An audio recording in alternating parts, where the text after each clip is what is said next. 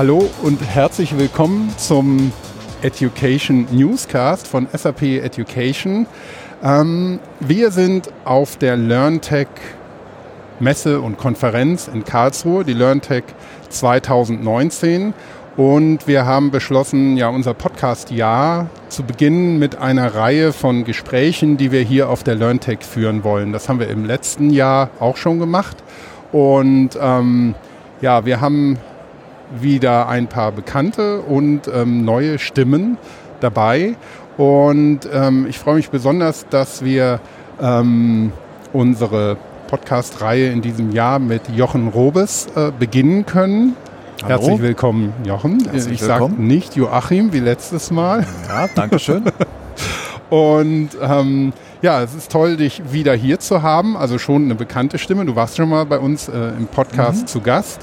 Und ähm, wir haben eben schon gesagt, wir haben über viele Dinge gesprochen.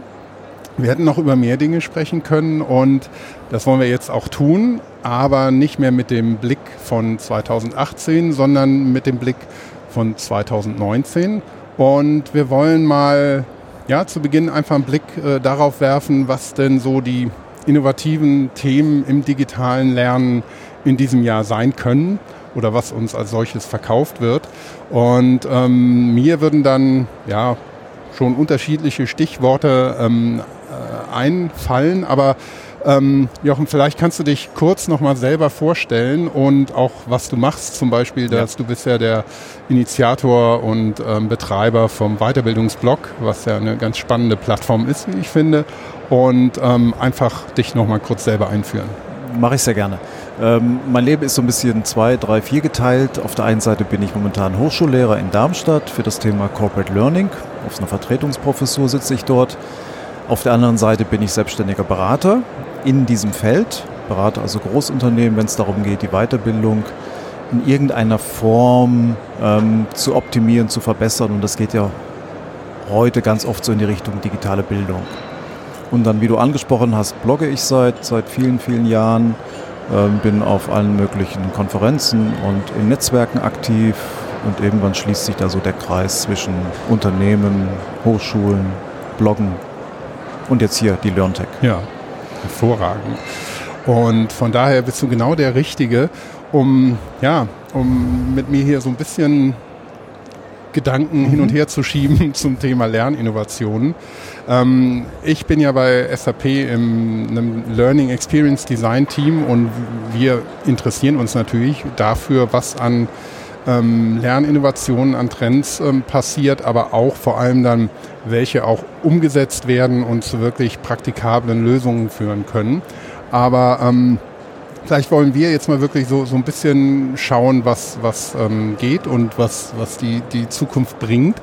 Und ähm, ich denke, da ist ein Thema, was wir besprochen hatten, was interessant wäre, ähm, digitale Assistenten, Chatbots ähm, im Bereich Lernen. Wie können die helfen und unterstützen?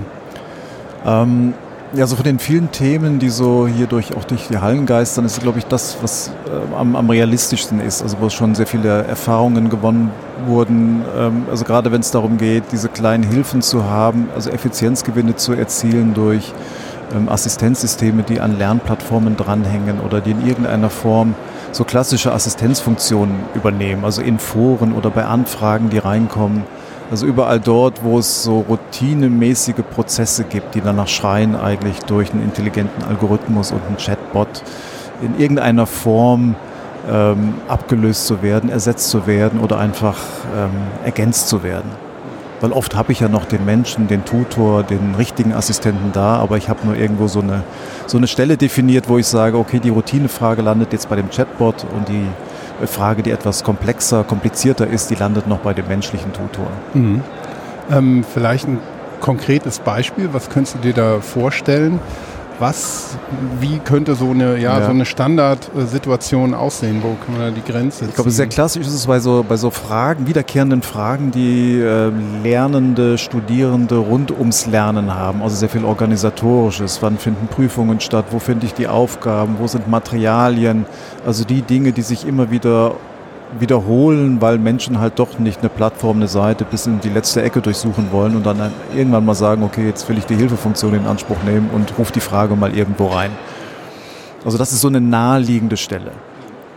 Ähm, es geht sicher noch mehr, wenn das auch vermutlich einfach noch ein bisschen Zeit braucht, ähm, wo dann auch, also jetzt, man könnte sich auch, man könnte die ganze Prozesskette des Lernens mal durchgehen und wo könnte schon bei bei der Orientierung, einem Lernen Orientierung geben, Bots eingesetzt werden, dass sie also einen hinführen, vielleicht sogar in der automatisierten Auswertung meines Profils oder meiner Aktivitäten da aktiv werden und sagen, ey, ich habe jetzt gerade mal deinen Lebenslauf gecheckt und mit Blick auf aktuelle Stellenanzeigen wäre es doch sinnvoll, dass du mal das und das machst. Ähm, ich könnte es mir auch vorstellen, ähm, ohne dass sie jetzt vielleicht diese, diese aktiven Bots haben, also so in Richtung Algorithmen zum Beispiel in der Auswertung von Texten. Das wird ja auch immer intelligenter, dass ich sogar bei Dingen, die so in Richtung Prosa gehen, ähm, schon Algorithmen nutze, Bots nutze, um in irgendeiner Form das irgendwie zu automatisieren auch. Ne, und da, da kann man sich so in der Prozesskette des Lernens ganz viele Stellen vorstellen, wo wir ähm, sehr vieles geht da auch noch in Richtung Effizienzgewinne, so Hilfen einsetzen, die es erlauben, dann menschliche Arbeitskraft, Lehrende einfach an anderen Stellen nutzbringender einzusetzen. Mhm. Ja. Ähm, wenn wir mal ein ganz profanes Beispiel nehmen, gerade bei Assistenten, wo ja. da die Grenze ist zwischen Lernen und Tun, wenn ich ähm, nehme mal eine Textverarbeitung und ich könnte ja dem Assistenten einfach die Frage stellen, wie lege ich denn hier ein neues Dokument an? Dann sagt er, ja, dann musst du hier draufklicken und dann gibt es ein neues Dokument und dann kannst du damit arbeiten. Ich könnte aber auch einfach sagen, leg mir mal ein neues Dokument an und dann kommt ein neues Dokument. Also ähm, wenn ich mit einem digitalen Assistenten eine Konversation führe, ähm, liegt es da nicht oft viel näher, dass ich ihn gleich bitte, die Sachen zu machen, die ich gerne möchte, als dass ich ihn darum bitte, mir zu zeigen, wie ich das mit dem klassischen UI mache. Das ist ja so, so das okay, ja. Paradigma, das man oft noch im Kopf hat. Zeig mir, wie das geht. Anderes oder mach Beispiel. es einfach. Ja, oder mach ja. es einfach, genau.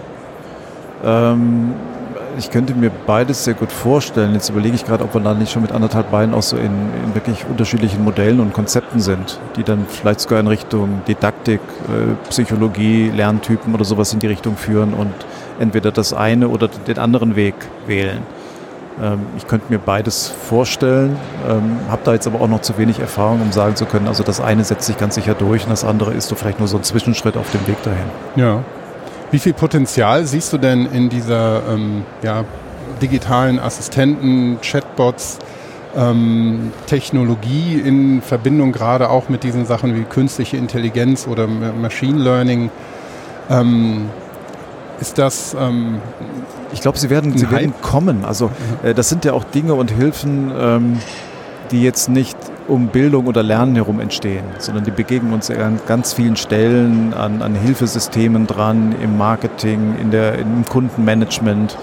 Und äh, da übernehmen wir im Lernen nur eigentlich das, was an anderen Stellen schon erprobt wurde und funktioniert hat. Ähm, ich glaube nicht, dass wir hier in der Bildung an den Stellen ähm, Innovatoren sind oder Dinge vorantreiben, sondern wir nutzen einfach diese, diese Möglichkeiten mit KI und Algorithmen, die es an vielen anderen Stellen gibt, dann auch für Bildung.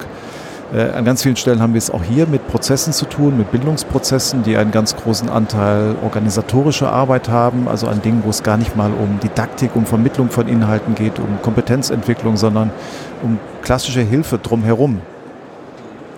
Und die meisten Beispiele, die mir jetzt über den Weg gelaufen sind, die, die äh, greifen erstmal an diesen Hilfen drumherum. Da geht es noch nicht um Bots in der Kompetenzentwicklung oder in der Überprüfung von äh, Dingen, die ich jetzt tue. Also da fehlt mir teilweise auch die Fantasie, mir an mhm. der Stelle diese Hilfen vorzustellen. Ja. Ähm, Stichwort Fantasie, ähm, wenn wir die mal so ein bisschen schweifen lassen. Ähm, wir hatten eben auch im Vorgespräch so ein bisschen über Augmented Reality und Virtual Reality gesprochen, wo wir da stehen oder wodurch das vielleicht sogar in der Wichtigkeit abgelöst werden kann. Hier ist die Wichtigkeit deutlich größer als im letzten Jahr. Es gibt in der Nachbarhalle eine große ja, VR-AR-Area, genau. sehr viele äh, Stände drumherum, wo es um konkrete Anwendungen geht. Ähm, und ähm, ich glaube, es ist unbestritten, das hatten wir auch im letzten Jahr schon, dass, dass, dass Technologien sind, die das Lernen wirklich vorwärts bringen kann, können. Aber wenn wir uns jetzt mal die, das Dreieck so aus Performance Support, ähm, digitale Assistenten mit KI und Augmented Reality vorstellen und dann so unserer Fantasie mal freien Lauf lassen, was, was könnten sich da für Potenziale ergeben? Oh, indem wir alles drei zusammenwerfen.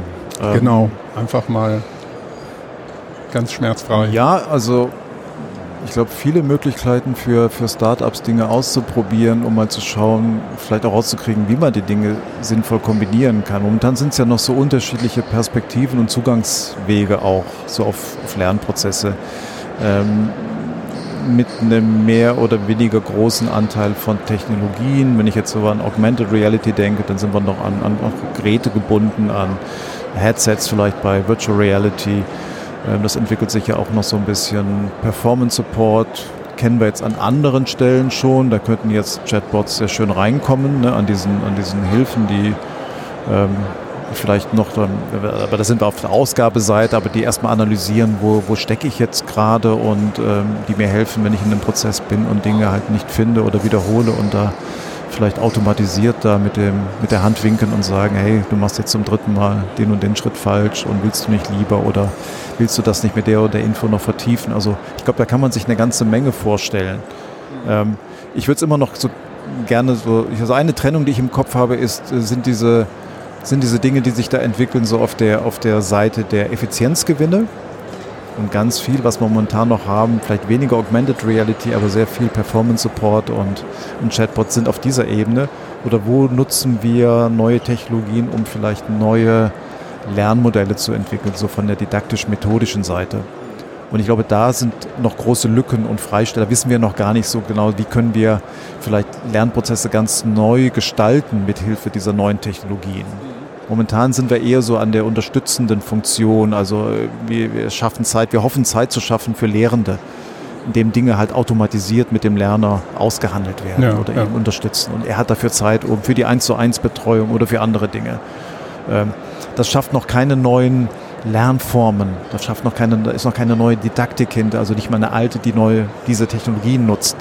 Ähm, ich glaube, da bestehen noch ganz viele Möglichkeiten. Mhm. Augmented Reality ist da vielleicht ein bisschen näher dran, schon an, an neuen Lernformen, weil ich bewege, ich interagiere mehr mit der Wirklichkeit. Ich glaube, da steckt schon etwas mehr Fantasie drin. Mhm. Ja, also ich denke auch, dass das ist wirklich ja, ein spannendes Feld, was, was auch sehr viele Möglichkeiten eben für Innovationen dann ähm, eröffnet, gerade im Zusammenspiel, um auch, ähm, ja, auch, wie du sagst, den menschlichen Faktor zum Beispiel deutlich zu ja, ja. voranzubringen und mehr ins Spiel zu bringen, auch und zu unterstützen. Das finde ich einen ganz wichtigen Aspekt. Ähm, ja, wir sind jetzt langsam mit unserer Zeit hier schon am Ende. Unser Zeitfenster schließt sich. Und ähm, vielleicht noch zum Abschluss, ähm, was wäre noch aus, aus deiner Sicht ähm, ja, eine Innovation, die sich so am Horizont zeigt, ähm, die das Potenzial hat, aus deiner Sicht zu einem Trend zu werden? Ähm, wir haben jetzt so ein bisschen den Fokus auf, auf Technologien gelegt ähm, und da passiert ja sehr viel, auch Blockchain haben wir jetzt gar nicht erwähnt, aber ja. war ja letztes Jahr so ein großes Thema. Ich denke, dass genauso viel Aufmerksamkeit brauchen so die, die weichen Faktoren drumherum, also Agilität, agile Organisationen, ähm, die Frage der, der digitalen Kompetenz. Ich glaube, das hatten wir im letzten ja. Jahr so als Thema gehabt. Genau. Und also, dass, dass wir als, als Menschen in Organisationen, in Teams auch da mitkommen und diese Technologien nutzen und einbetten können in die Art und Weise, wie wir arbeiten und zusammenarbeiten. Und ähm, ohne das werden die Techniken, glaube ich, immer so ein bisschen im luftleeren Raum schweben.